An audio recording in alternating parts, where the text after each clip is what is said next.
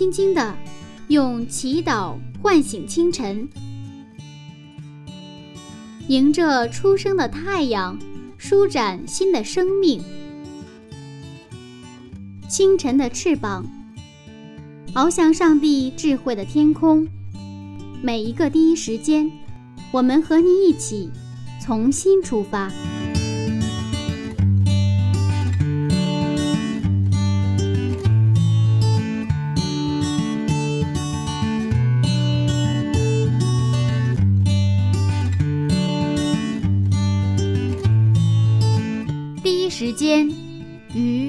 上帝相遇，精彩人生从上帝开始。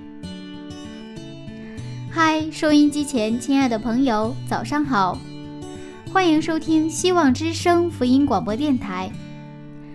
接下来您将听到的是由柚子为您带来的《清晨的翅膀》早灵修栏目。新的一天开始了，您的心情还好吗？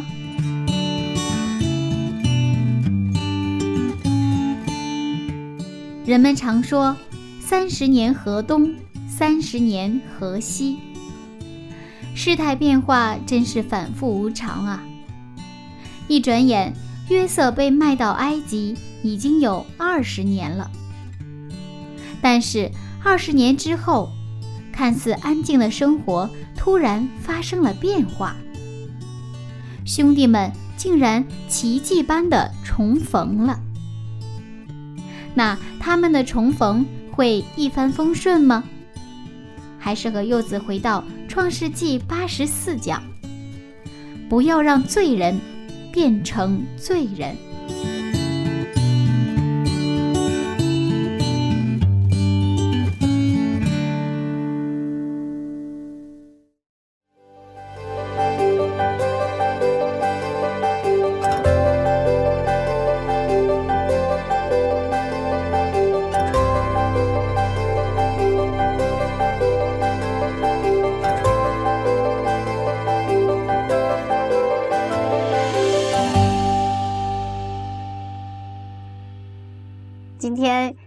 要和哥哥们见面了，真是太令人高兴了。是的，嗯这个是没有期待过的相逢，嗯啊但是呢，毕竟在他约瑟的人生当中发生了，是啊，我想到他们重逢的时候，真的觉得大快人心呐。但是不知道重逢之后又会发生些什么事情呢？可能还是好事多磨，还是有一个过程，嗯，是吧？好，我们今天是这个要分享的主题是不要让罪人变成罪人。嗯这是约瑟的哥哥们到埃及买粮食的故事。我们知道，约瑟给法老解梦，他有七个丰年，有七个荒年，对吧？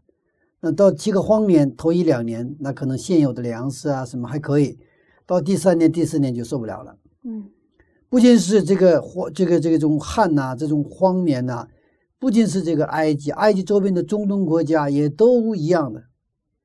于是呢，就我们看到，就是约瑟的哥哥们就到哪里啊？到埃及来买粮食，啊粮，呃，这个到埃及来买粮食。那么我们在读圣经的时候，只是按照故事线索去读的话，可能真正重要的东西容易被忽略掉。我们要知道，圣经的作者是上帝。嗯我们要读经的时候呢，要发现上帝。如果发现不了上帝的话，这个圣经就白读了。约瑟和哥哥们的相遇经历了约二十年时间。约瑟的爸爸就是他们的爸爸雅各跟以扫，也是他逃离之后相逢用了多少年？二十年的时间，嗯，好像是这个比较奇妙的哈是啊，啊、就是呃非常奇一个巧合吧。嗯嗯，那么雅各和以嫂的重逢，他最后成了一个非常完美的结局，大团圆的结局。但这里边有一个环节，就是他们解决了罪的问题，嗯在雅伯渡口，雅各悔改了。那现在约瑟和哥哥们再相会，也必须解决这个罪的问题。解决不了罪的问题，他们相逢就是悲剧。雅各和以扫如果那时候没有解决了这个罪的问题的话，他们相逢就是一场悲剧，是吧？兄弟骨肉相残呐。那么今天也是一样。这次约瑟哥哥们的重逢，其实谁也没有想到，表面的理由是饥荒，不过冤家路窄。他们卖掉的约瑟是现在这个埃及的总理，而且恰好管着粮食销售的工作。你看，卖。买，哥哥们曾经卖掉这个弟弟，嗯，是吧？那现在这个卖掉弟弟的哥哥们来向这个弟弟买粮食，啊，我们看还是看看经文吧。我们看创世纪四十二章的第六节。创世纪四十二章第六节，当时治理埃及地的是约瑟，跳梁给那地众民的就是他。约瑟的哥哥们来了。脸伏于地，向他下拜。嗯，其实读到这的时候，我自己都觉得这实在是太巧了。难道这真的是就是一个简单的巧合吗？其实啊，圣经里可没有一个偶然。嗯，那么这个相逢背后，他有一个看不见的手。嗯，就是上帝。我们继续看创世纪的四十二章的二节。创世纪十二章二节，上帝呼召亚伯拉罕，应许让他成为大国。我们继续再看一下创世纪十十七章的四节。创世纪十七章四节，上帝跟亚伯拉罕重新立约，让他做多国的父，给他改名字。整个圣经是恢复上帝国度的故事。那么今天的故事是圣经整个建立上帝国度故事当中的一部分，是一个非常重要的一个环节。我们要知道，一个国度的建设需要律法，需要地图，是吧？还需要什么国民？国民。实际上，他呼召亚伯拉罕是通过亚伯拉罕，然后让他生养众多，要建立什么？预备这个上帝国度的百姓，对不对啊？嗯。那么我们现在是这个整个背景下，我们去读这个故事就非常有意思了，因为以约瑟和他的。十一个哥哥还有这个弟弟，那么他们，那将要上帝是预备他们成为上帝国度的百姓嘛？是不是？所以他们的相逢，这个意义就是非凡了。他不仅是一个去买粮食，解决眼前的这个这个口粮的问题，是整个上帝大的计划当中的一部分。约瑟和哥哥们的相逢，他们的哥们儿之间一定要合一。他们合一了，才能去成就恢复上帝国度的故事。故事的表面好像是买粮卖粮，实际上是上帝的在背后指挥，让这个十二个兄弟最终成为十二支派，成就上帝的国度。所以，这个约瑟跟哥哥们的相逢时，真的是有点提心吊胆，是吧？嗯啊。从约的概念去读圣经的话，我们就看到了约瑟的故事里边，上帝在行动，上帝在成就他自己的事情。嗯，好，他们终于见面了。我们看经文第六节，啊，还有第九节，六节到九节，约瑟的哥哥们来了，脸伏于地向他下拜。约瑟想起从前所做的那两个梦。那个哥哥们来了以后，向他匍匐在地的时候，约瑟想起了。他曾经做的那两个梦，嗯，那个两两个梦是什么梦啊？我们稍微回忆一下，《创世纪》三十七章的第七节，《创世纪》三十七章七节，我们在田里捆禾架，我的捆起来站着，你们的捆来围着我的捆下拜。他们的禾捆，哥哥们的合同向谁啊？向约瑟的禾捆下拜。要知道，这个禾捆是跟粮食有关的，嗯，是吧？我们再看第七节，第七节。约瑟看见他哥哥们，就认得他们，却装作生人，向他们说些严厉话，问他们说：“你们从哪里来？”他们说：“我们从迦南地来籴粮。”约瑟就是看见他的哥哥们之后，他假装不认识，是吧？嗯。然后呢，故作严厉，哈，嗯啊，看起来好像有点很虚的，是吧？还得在那儿装呢，是吧？嗯。那为什么他的哥哥们没有认出约瑟呢？嗯，因为这个已经时隔二十年了。他离开的时候十七岁，那么现在的时候，这个已经三十多少？三十好几好几岁了，就二十年的时间。嗯，而且约瑟的哥哥们刚进了这个法老的宫殿呐、金碧辉煌，他们这里边就迷迷糊糊。呃我记得我第一次去那个五星级宾馆，真的，我我觉得就有点迷路了，就好像被镇住了哈。嗯所以这是一个，还有一个他这个约瑟已经改名字了，而且他们做梦也没有想到他们这个弟弟还活着，哦，他做梦也没有想到就活着也是这个弟弟能够成为埃及的这个总理，总理这个是就是根本想不到的，是吧？嗯约瑟还对哥哥们说严厉的话，声音可能也是有一点变形了，是吧？很威严，所以他们根本、就可能声音有点相似，也是他们根本不敢想象这个约瑟，这个这个埃及的总理就是这个他们卖掉的那个约瑟。其实耶稣基督，你看啊，十字架复活之后，他的门徒们不认得他，才不过三天呢。啊，虽然我们看到路加福音记录的话，耶稣有点变形了，可能瘦了或怎么样，就是有一点变化，但是呢，门徒们还是不认得他，甚至那个他们是看到像那个鬼一样，是吧？那现在二十年了，确实不认得他。我们看第嗯八节，第八节，约瑟认得他哥哥们，他们却不认得他。约瑟不仅是现在要说他们严厉的话，嗯，还要给他们扣帽子。第九节就对他们说：“你们是奸细，来窥探这地的虚实。现在约瑟就给他们扣帽子了。”嗯，你们到这里来就是什么？就是想做奸细，做奸细。对，那为什么他要把他们设定为奸细吗？难道是说他要找哥哥们复仇？其实答案就是不要让罪人变成罪人。我们设想一下当时的情形，哥哥们来了，他马上说：“哥哥们，我是约瑟。”哥哥们的反应会怎样呢？很害怕。啊，非常的惊慌。嗯他们做梦也没有想到，他们卖掉的弟弟现在成了泱泱埃及大国的总理。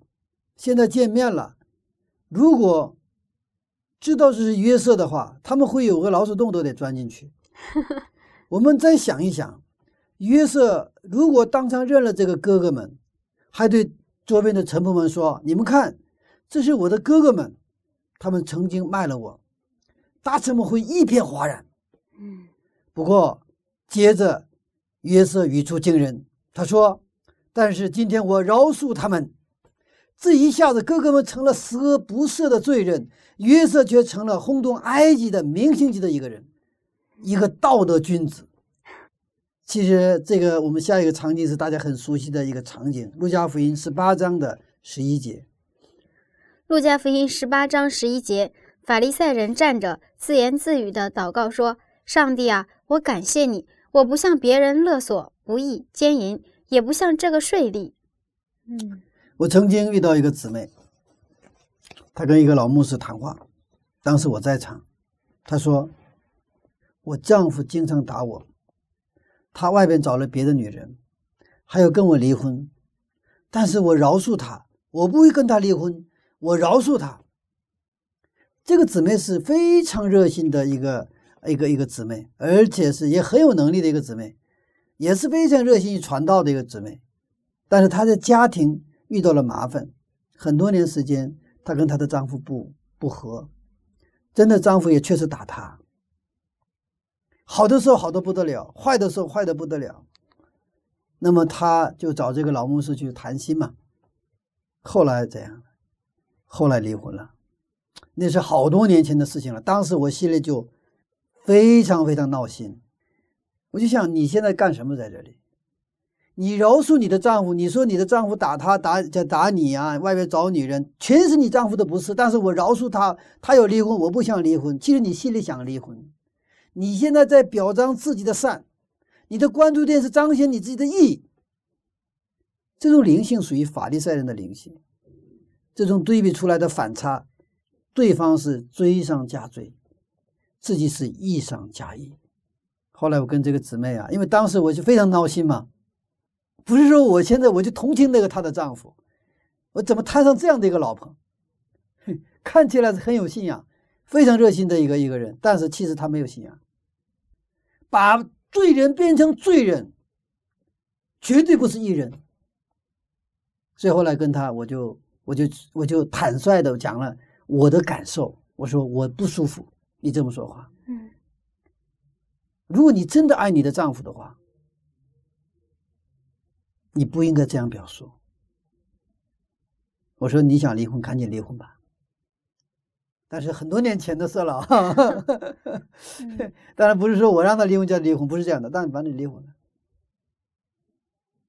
嗯，但其实他的命很苦，真的很苦，我觉得他也很苦。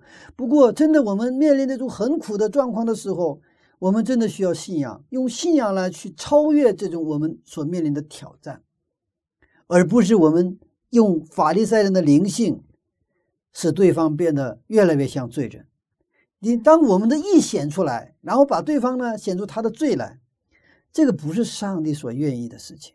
嗯现在我们知道这个，呃，约瑟，所以我就在读到这这段经文的时候，一开始我也是特别理解不了为什么这么做，后来之后我就是真是拍案惊奇啊！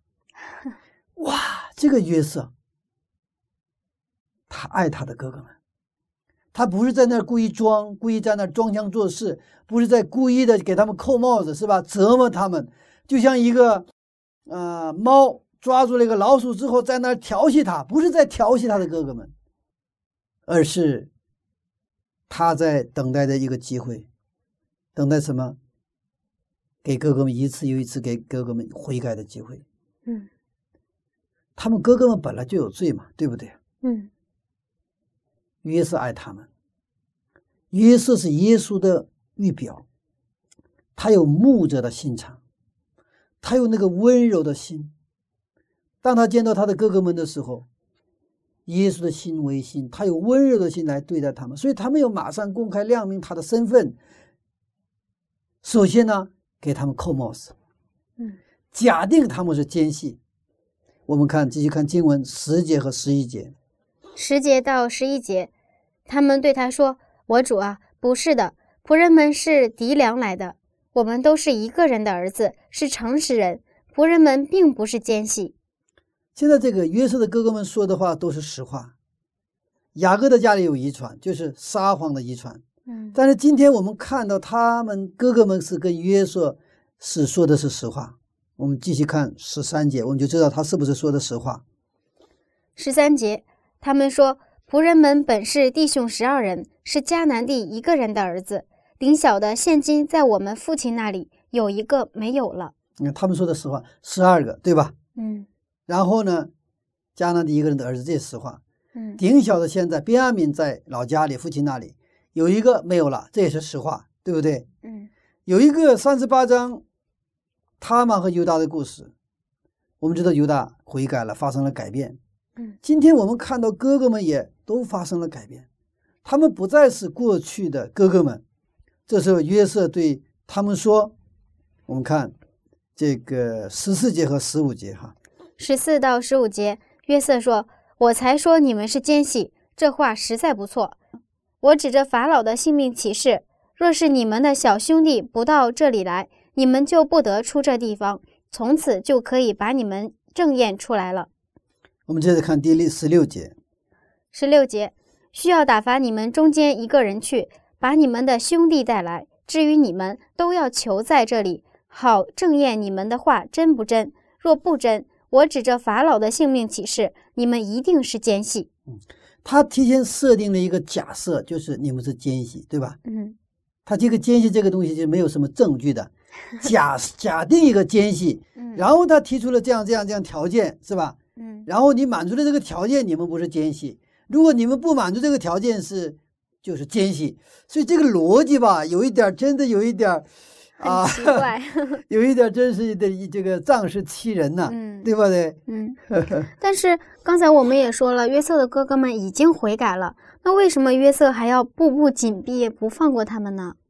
这个悔改它需要一个一层一层的，嗯，有浅度的，有深度的哈。嗯悔改哈，呃，现在呢，这个呃，要把他的这个就是便雅敏，对不对呀？就是老小要带过来，不带过来的话，就是我们都要去这个这个这这里你看，打发你们中间的一个人去，把你们的兄弟带来，对不对呀？嗯至于你们都去在这里，这个时候，这个哥哥们的反应是怎样反应呢？我们一起关监狱，就是一个人回去，其他人留下，这个事他们不干。这就是兄弟之间的这种友爱，一种彼此的这种兄弟之情，是不是？嗯我们同甘共苦，对不对啊？嗯要蹲楼，我们一起蹲；回家一起回去。我们既然一起来了，我们就一起回去。所以约瑟啊，要把哥哥们现在关到监狱里去。嗯关于这一段，在《先知与先知》当中有这样的一段记述。约瑟表示怀疑他们的话，仍然看他们为奸细，并声称为要证实他们的话，他要留他们在埃及，只打发他们中间一个人去把他们的小兄弟带来。倘若他们不同意，就要把他们当奸细来办理。但这样的办法，雅各的众子是不能同意的，因为来回所需的时间会使他们的家属受绝粮之困。况且，谁肯留自己的弟兄们在监里而单独回去呢？在这样境况之下，怎么好回去见他们的父亲呢？很明显的，他们可能会被处死，或者会被强迫为奴。如果带了毕雅敏来，也不过是使他遭受同样的厄运而已。所以他们决定，宁可大家留下一同受苦，胜于使父亲丧失这留下来的一个儿子，而加重他的忧伤。他们很明显，现在他们如果是蹲监狱的话，不是蹲监狱的问题，不仅仅是他们可能被处死，嗯甚至就是会被强迫做奴隶哈嗯啊。那么这个时候考虑到了，他们还考虑到了小弟弟便雅悯的痛苦，也考虑到父亲的忧伤，哥哥们变化了，他们不是过去的都是以自我为中心，只顾自己，是吧？嗯，而且又很残忍。照理说，哥哥们也应该嫉妒便雅悯，但是他们没有。嗯他们要保护这个小弟弟和父亲，而且兄弟们休戚与共，要一起坐牢。嗯约瑟没有想到哥哥们改变了。嗯其实，在这个之前有一个铺垫，就是三十八章犹大和他妈的故事，对不对啊？在这个二十年间的故事展开的时候，约瑟在埃及的这个二十年故事展开的时候，他们的老家在这个迦南地那个地方，只有一个故事记录了，就是犹大和他妈的故事。而犹大的他妈的故事的中心是还是怎么去传承上帝的约，对不对？怎样饲养众多的故事，而且这个中心它部分有一个就是犹大悔改了，对不对？嗯那我们今天看到了，哦，他们确实悔改，确实改变了，对不对呀？嗯。啊其实我们也常常对身边的人有所期待啊，比如说我们不幸的丈夫，特别需要呃希望能看到他的改变，但是长久以来就是看不到，所以嗯我也经常听身边的呃人说啊，说一些狠话，你这辈子你都改不了了。嗯，这个就是又是给他套什么呀？套一个框，知道吧？哦，框架，嗯你一辈子都改不了，那这个语言是有能力的，嗯你一辈子都改不了，不断的说，不断的说，那肯定改不了。你的心里是希望他改，但你说的是改不了，嗯，你话怎么说，他会怎么去成就哈？哦，而且这个我们不幸的丈夫啊，改不改变，其实不在于他们，在于我们。嗯，为什么这么说呢？如果我们真信上帝的话，我们真的有改变的话，过去说你改不了，改不了，现在不说改不了，改不了。过去不好好对待丈夫，现在好好对待丈夫。过去啊，这个对这个公公婆婆也不是很好，那现在对公公婆婆就是跟女儿一样去对待。如果我们的丈夫看到我们的改变，他们肯定会改变。问题是，我们的改变不是生命的改变，而是我们的语言形式的改变。我们说话的语言就是用宗教语言了，这种改变。再有改变是老去跑这个教会去，不顾家家里头家务活也不干了，不在丈夫们看来，这不是好的改变。那信了上帝之后信邪了，信偏了哈。你家家里也不好好顾，孩子也不好好顾，一有时间就跑到教会里去，一有机会什么就要去祷告，也不管孩子，也不管丈夫。这个这种改变是不如不改变。对于一个丈夫不幸的丈夫来说，其实真正的改变是我们信主之后，在家里让丈夫觉得，哦，我的妻子比过去温柔了，比过去更体贴了，比过去更加理解我了。这种改变，所以说，当然我们改变也需要时间的，就是我们的丈夫们，因为他有的时候你改变温柔，刚开始他不相信你，看看你能够改 几天能够坚持哈，需要验证一下，是不是？嗯，他甚至可能他拿你来取笑都可能，但是呢，这个时候我们需要真的是信靠上帝，我们紧紧抓住我们跟上帝之间的这个立约的关系，嗯，如果坚持下去。我相信上帝会肯定会改变我们的丈夫。阿门。啊，嗯。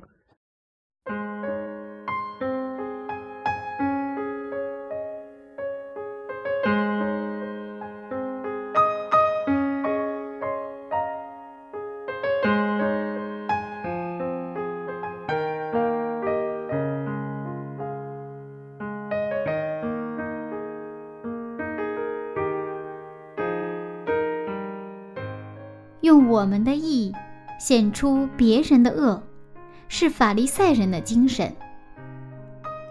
柚子经常会遇到这样的人，常常非常严厉和苛刻，用这样的话指责自己不幸的朋友和家人。其实，有时候柚子自己也会犯这样的错误。的确。我们的言语是带有能量的。今天我们知道了，圣灵在每一个人的身上都在做工，而我们要做的就是妻子更像妻子，丈夫更像丈夫，用信心去等待还没有信主的家人和朋友，常常对他们说鼓励和帮助的话。那么，亲爱的朋友，今天您准备和您的家人和朋友说哪些带有正能量的话呢？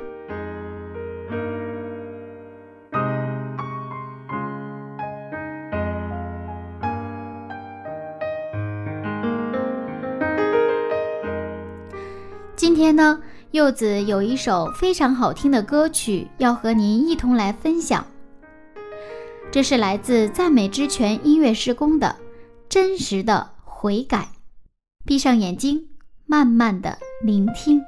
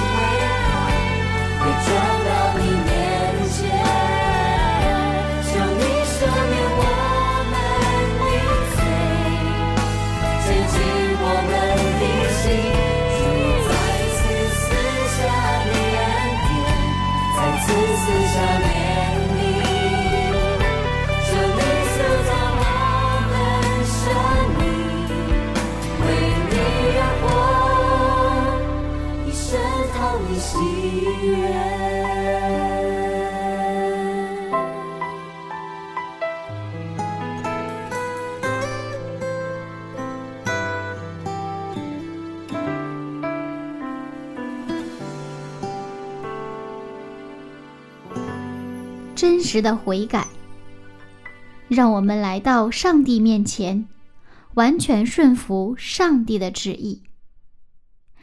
好的，亲爱的听众朋友，欢迎和柚子继续回到《创世纪》的分享当中。下面我们继续看看约瑟和哥哥们相聚的故事。二十年时间，我们觉得可能时间太慢了。对约瑟来说，约瑟做奴隶，在监狱，在王宫里，无论是什么时候，好像上帝没有作为，上帝没有动工，但是上帝一直在动工。我们要相信上帝在做工。其实，在家里也是一样，可能一年、两年、三年、五年，我们是努力。我也真的看到很多的姊妹啊，在家里真的努力，真的想通过信仰让这个家庭变得温馨和睦，然后让丈夫也能够一起去教会，一起做敬拜。那也有很多的姊妹也成功了，但是也有很多的姊妹呢还没有成功，她们还在努力。但是呢，也有一些姊妹，我刚才谈到了，她们那个努力都是这个不是在错误的方向在努力，甚至我们怨恨丈夫，对不对啊？嗯，呃，把这个当做是呀，我的丈夫在逼迫我，啊、是。就就往往说这个话的时候，我常常跟这些姊妹们说，不要随便说丈夫逼迫你，知道吗？我我觉得也许是你逼迫你的丈夫，啊、嗯不是你是标准，标准是上帝，嗯，是上帝，而且上帝的动工，不见得是说一个月两个月，有时候一个月两个月，一个一两次事件就能够让丈夫马上改变过来，但是有的时候十年二十年，需要慢慢的去等待和在信号当中去盼望。约瑟用了二十年时间，是吧？那他的哥哥们，那么约瑟在埃及，他的哥哥们在迦南地这两个地方，但是这一位上帝在两个地方都在做工，对不对啊？在约瑟的人生当中，上帝也介入；在他哥哥们的人生当中，上帝也介入，是不是？那么整个整个这个是一个大大片的话，那这个导演是上帝啊，上帝来同时做工，好像这个做工不见得有果效，但是今天在重逢的时候，我们看到，哦，上帝做工的果效出现了，对不对？我们要相信上帝在每一个人身上做工，包括我们看来不可能改变的我们的丈夫的身上，上帝一样做工。为什么？因为上帝爱他。阿门。就像爱你一样，上帝也会在我们看来不可改变的一些教会的一些领袖们身上一样在做工。我们可能有的时候想跟教会的领袖、牧长去提一些建议，他们不听，他们不接受，两次三次他不接受，他们觉得哎呀，我们这个我们的领袖不听话，不听我们的这个建议，对不对啊？但是你们祷告，要相信上帝也会在他们身上做工。上帝不仅感动你的心灵，也感动他们。上帝不是撇下我们一个人不管，他是你去哪里我也去哪里，恒久忍耐是上帝和我们一起忍耐。上帝在做工，但是我们需要信心。忍耐是上帝和我们和我们一起经历，忍耐不应该是痛苦的经历，而是感受到上帝啊同在的这个时候。我们看十七节，约瑟把他们下到监里哈。十七节，十七节，于是约瑟把他们都下在监里三天。下到监里三天。那么约瑟啊，现在做的一个角色就是受伤的医治者。受伤的医治者，约瑟自己进过监狱，他知道对他来说，监狱是祝福。他进了监狱是两年，对吧？嗯，他在那里可以默想，可以单单的依靠耶和华上帝。所以在人生当中，我们曾经遭受过的苦难，常常是我们能够帮助别人的机会。耶稣担当我们的一切，因为他经历了我们所经历的一切。三天在监狱的这个时间。约瑟的哥哥们开始了深度的悔改。我们看二十一节。二十一节，他们彼此说：“我们在兄弟身上实在有罪。他哀求我们的时候，我们见他心里的愁苦，却不肯听。所以这场苦难临到我们身上。”哥哥们彼此说：“我们在兄弟身上实在有罪。”他们现在知不知道这个约瑟就是约瑟啊？他不知道。嗯。不知道是吧？嗯，然后他们在关到监里的时候，虽然他们很冤枉，对不对啊？嗯，他们根本不是奸细，他们不过是来买粮。但是被下到监里，照理来说，照理说，他们被冤枉的时候，他们应该是发怨言：我们没有罪，我们没有做错什么事，为什么把我们下到监里？太强词夺理，太这个这个这个，完全是什么呢？欺负我们，对不对啊？如果上帝在，为什么会出现这样不公平的事情？公理何在？埃及为什么这样不公平？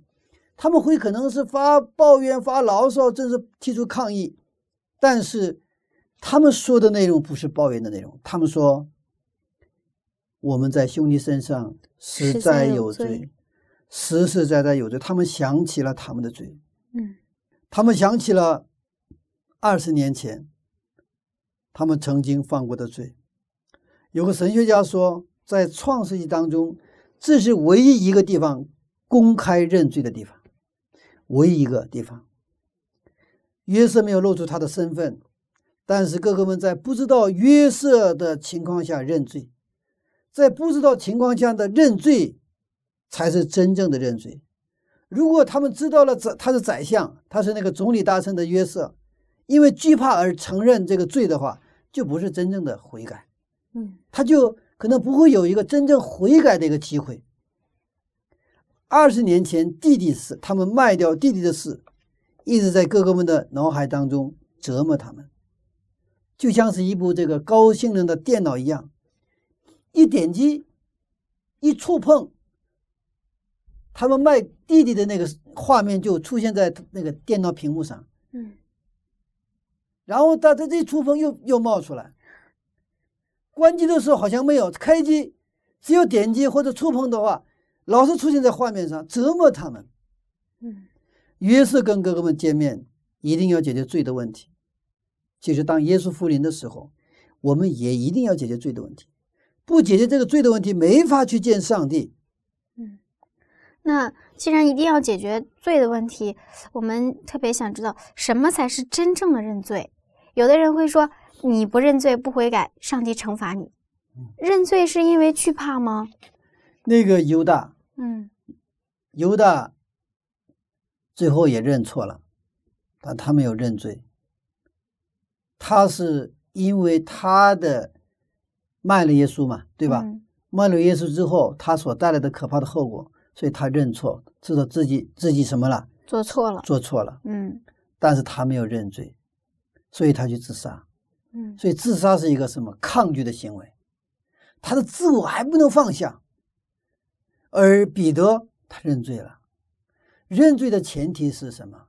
承认耶稣会饶恕他，也知道自己是从根儿上就什么是罪人，而不是我做错了什么事情。因为我做错是因为我是罪人，所以做错。我可能已经讲过很多次，我自己也是一开始在教会里我就认错，但是呢，我没有认罪，我觉得还不错，最起码我就比较哈，比较一些人的话，我觉得比他们强点儿 啊，我比他们正直一点儿，比他们诚实一点。但是后来真的，上帝给我恩典，让我知道我是彻头彻尾的罪人。所以后来我读到诗篇的时候，读到这个大卫哈，他认罪的那个诗篇的时候，他说从五福里边是吧，我们根上就是罪人。当我们认识这一点特别重要，认识到这一点，我们才能需要我们上帝什么？上帝对我们的就是需要，我们需要上帝，我们自己解决不了我们的问题，对吧？嗯。而这样的时候，我们才能去靠近他，去接近他，而且是我们去能够接受他对我们的饶恕。所以认罪悔改，这是一个我们蒙福的开始。晚上我们有时候睡不着觉，失眠，神经衰弱，那样的话，我们就真的来到上帝面前，把我们的重担放下。其实有的时候我们真的睡眠不好啊，好多啊。因为什么？我们其实没有做错的时候，我们也是不安。我们没有做错什么事，但是我心里不安。为什么？因为我们自都自从亚当夏娃犯罪之后，他们离开上帝之后。我们人类就跟上帝断了这联系，所以圣经所讲的罪就是离开了上帝。所以圣经所讲的悔改是我们重新什么回到上帝那里。我们承认我们是真的罪人的话，我们离开了上帝。不是我在教会里就没有离开上帝，不是。只有悔改才能解决罪的问题。只有我们认识耶稣基督。并他十字架的时候，我们才能真正解决罪的问题。我们在十字架上看到上帝是怎样的一位，这个时候我们知道我们跟上帝之间的一种关系，是我们的罪，是因为我们离开了上帝，离开了耶稣，才让耶稣钉在十字架上。嗯，约瑟是一个充满爱的一个人，他自己前半生一直是一个受害者。我们知道这个杀人犯。往往都是有理由的，对吧？有人可能欺负他，欺负欺负欺负欺负，对吧？最后呢，忍无可忍，奋起抗那个这个这个抗拒，对吧？杀了人。我们有时候只看到一个那样的一个啊片段的话，我们觉得他杀人什么有没有理？有理。但法律能不能逃过？逃不过。你杀人偿命。约瑟。前半生一直受伤害，他被他的哥哥们伤害，他被他的这个这个波提法家的祖母伤害，对不对啊？后来也是被这个高官也遗忘掉，但是上帝医治了他，所以约瑟是受伤的医治者，他比哥哥们受伤还厉害，但是他得到了医治。现在得到医治的约瑟，他要医治他的哥哥们。嗯，我们继续看。诗篇的三十二篇三到四节，诗篇三十二篇三到四节，我闭口不认罪的时候，因终日哀哼而骨头枯干，黑夜白日，你的手在我身上沉重，我的精液耗尽，如同夏天的干旱。嗯，这大卫在说呀，我闭口不认罪的时候，终日爱恨而骨头枯干。嗯，我心里有沉重的负担。我睡不好，吃不好。我们继续看《约翰一书》的一到一章九节，《约翰一书》一章九节：我们若认自己的罪，上帝是信实的，是公义的，必要赦免我们的罪，洗净我们一切的不义。我们若认自己的罪，我们上帝是信实的，他是守约的，他是公义的，他必要赦免我们的罪。其实我们前面已经说过一个法利赛人，对吧？嗯，法利赛人他认罪怎么认罪？那不叫认罪，其实就是什么？我们不像他们，对吧？嗯。而我们看这个税吏是怎样去认罪，《路加福音》十八章十三节，路加福音十八章十三节，那税吏远远的站着，连举目望天也不敢，只捶着胸说：“上帝啊，开恩可怜我这个罪人。这个税吏是怎么样？远远的站着，靠近都不敢靠近，然后呢，举目望天都不敢。开恩可怜我这个罪人，他是实实在在的承认自己是罪人，所以我们看那个撒盖，对吧？”嗯撒盖也是一个税吏啊，他是也是一个罪人，过去也是巧妻豪夺，对不对啊？但是他真正耶遇到耶稣之后，他的人生发生了改变。我要还给所有我的巧妻豪夺，而且我还要赔偿。耶稣说：“我今天就到你家里。”那里有很多的人来欢迎耶稣，但是耶稣愿意到谁的家？撒该的家。当我们认罪悔改的时候，上帝，我们的耶稣基督会进入到我们的心里。我们的耶稣基督他会住在我们里边。如果我们的心思不是悔改的心，不认罪的话，我们会拒绝耶稣。我们是本能的会拒绝耶稣。嗯，约翰福音一章讲，耶稣来到他的地方，自己的地方，但是他自己的地方欢不不欢迎他，拒绝他。光来到黑暗的地方，黑暗他不喜欢光明。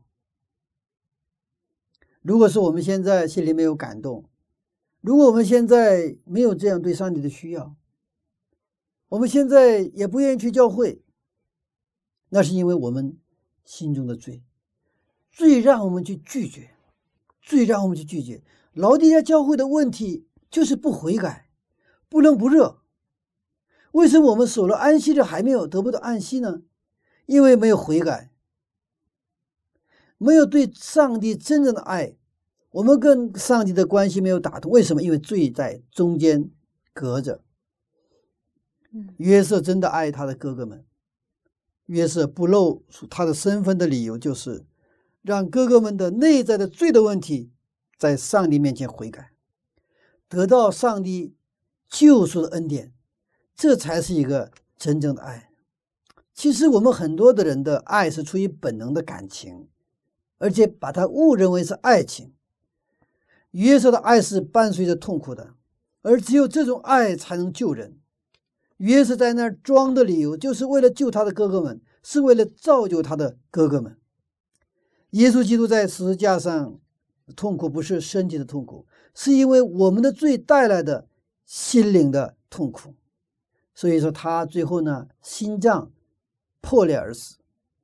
嗯所以，当我们的罪得不到解决的时候，我们就心中没有平安，也没有安心。嗯而我面对罪人的时候，面对有问题的人的时候，我们要善加对待，不是说随意的指责，或者是随意的评断。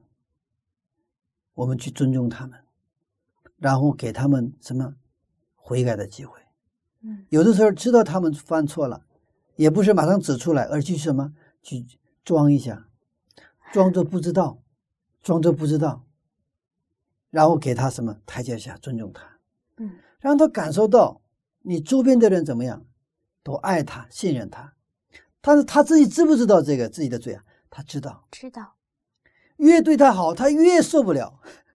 是这样。所以说，不要让罪人成为罪人。其实很多的时候，人犯错自己都知道，你不要一定要指出来，一定要挑出来再，然后痛快，是吧？这这个本身是我们是什么不健康的一个心理嗯啊。所以我们看今天这个约瑟呀，我看到这个约瑟是真的爱哥哥，而且这种爱不是来自于他的本能，而是来自于什么？上帝给他的这种爱。嗯，我们继续看经文。嗯，啊，二十三节、二十四节。二十三到二十四节，他们不知道约瑟听得出来，因为在他们中间用通事传话。约瑟转身退去，哭了一场，又回来对他们说话，就从他们中间挑出西缅来，在他们眼前把他捆绑。约瑟其实那个哥哥们这个他们悔改呀、认罪呀，他都听到了，是吧？嗯嗯，因为他听懂他们的语言嘛。他一直不不露出他的身份，一直来等待，帮助他们去让他们悔改。他看到了他们的悔改，他们的改变，嗯他转身出去哭了一场。真是不容易啊。所以他这个哭是什么哭啊？一个喜乐的哭，是一个喜泪，因为他不是彰显自己如何善，而是千方百计的帮助哥哥们去悔改。约瑟真的是爱他的哥哥们，是啊，所以他退去，哭了一场。我想，约瑟在这样哭的时候，他是一个非常幸福的一个一个人，对不对啊？嗯，这二十年来，真的堆积下来很多的很多的那种心中的那种想抒发出来的东西。那么在这一场哭当中，他又把它抒发出来了。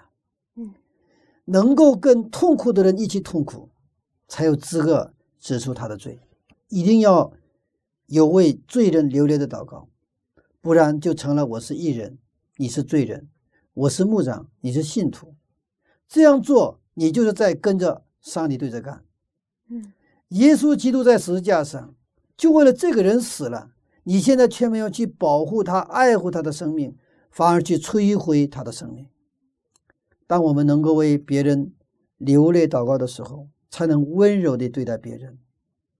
还是那句话，不要让罪人变成罪人，要让罪人变成义人。这是上帝给我们的使命。当我们真正用爱来对待我们教会的、我们社会的、我们周边的人的时候，其实我们的教会才能真正成为一个有爱的教会。阿门。哇，现在我发现自己真的越来越喜欢约瑟了。是啊，嗯呃，我也是常常愿意跟青年人分享约瑟的故事，特别是这个约瑟是在他的职场当中，对吧？嗯还有在家庭当中的家庭关系、职场关系都有，是不是？是啊，是也是我们今天我们的写照，我们的职场当中，我们在我们的家庭当中，我们如何成为做一个基督徒来生活？那么约瑟是一个非常好的一个典范，而且当我们这种生活当中遇到了问题，特别在关系，我们的同事关系、我们的兄弟关系出现了问题，出现了一些隔阂的时候，嗯怎么去用圣经的方式解决？其实我们看到约瑟的故事，就是很容易明白怎么去处理。是的，有爱、有情、有义的人。好，谢谢牧师的分享。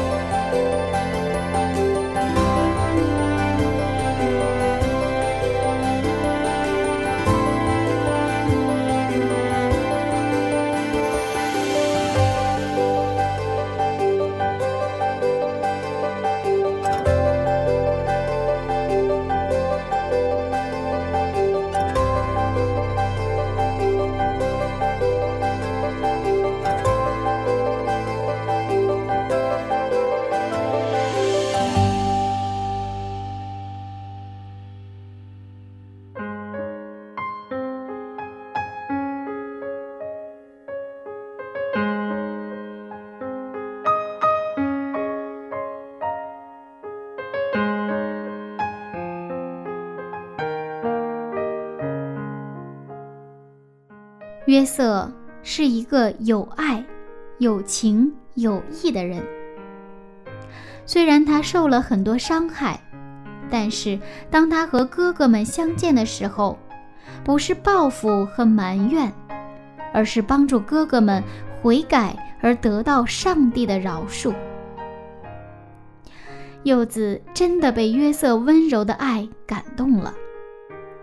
那么，正在收听的亲爱的朋友，当您身边的人犯错误的时候，您是怎么对待的呢？是严厉的指控，还是用耶稣的爱去帮助他悔改，为他流泪代求呢？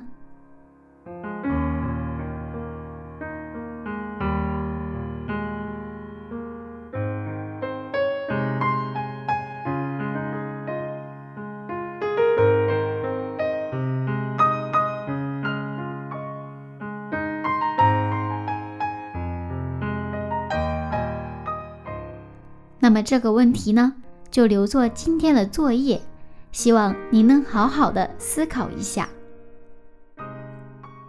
下面，柚子邀请您一同来祷告。慈爱的天父上帝，感谢您让我们看到约瑟温柔宽阔的爱，让我们的内心非常感动。同时也感到很惭愧，因为我们很少为身边的人流泪的祷告，常常是指责，甚至是事不关己的态度。主啊，求您怜悯饶恕我们的冷漠，恳求您给我们约瑟一样的爱。能真正的爱我们的弟兄和姐妹，这样的祷告是奉耶稣基督的名，阿门。各位听众朋友，我是柚子，今天我的节目马上就要结束了，那这个早晨您有收获吗？如果您觉得我们的节目对您有帮助，不要忘了邀请您的朋友一起来听哦。那下次分享我们再见了，拜拜。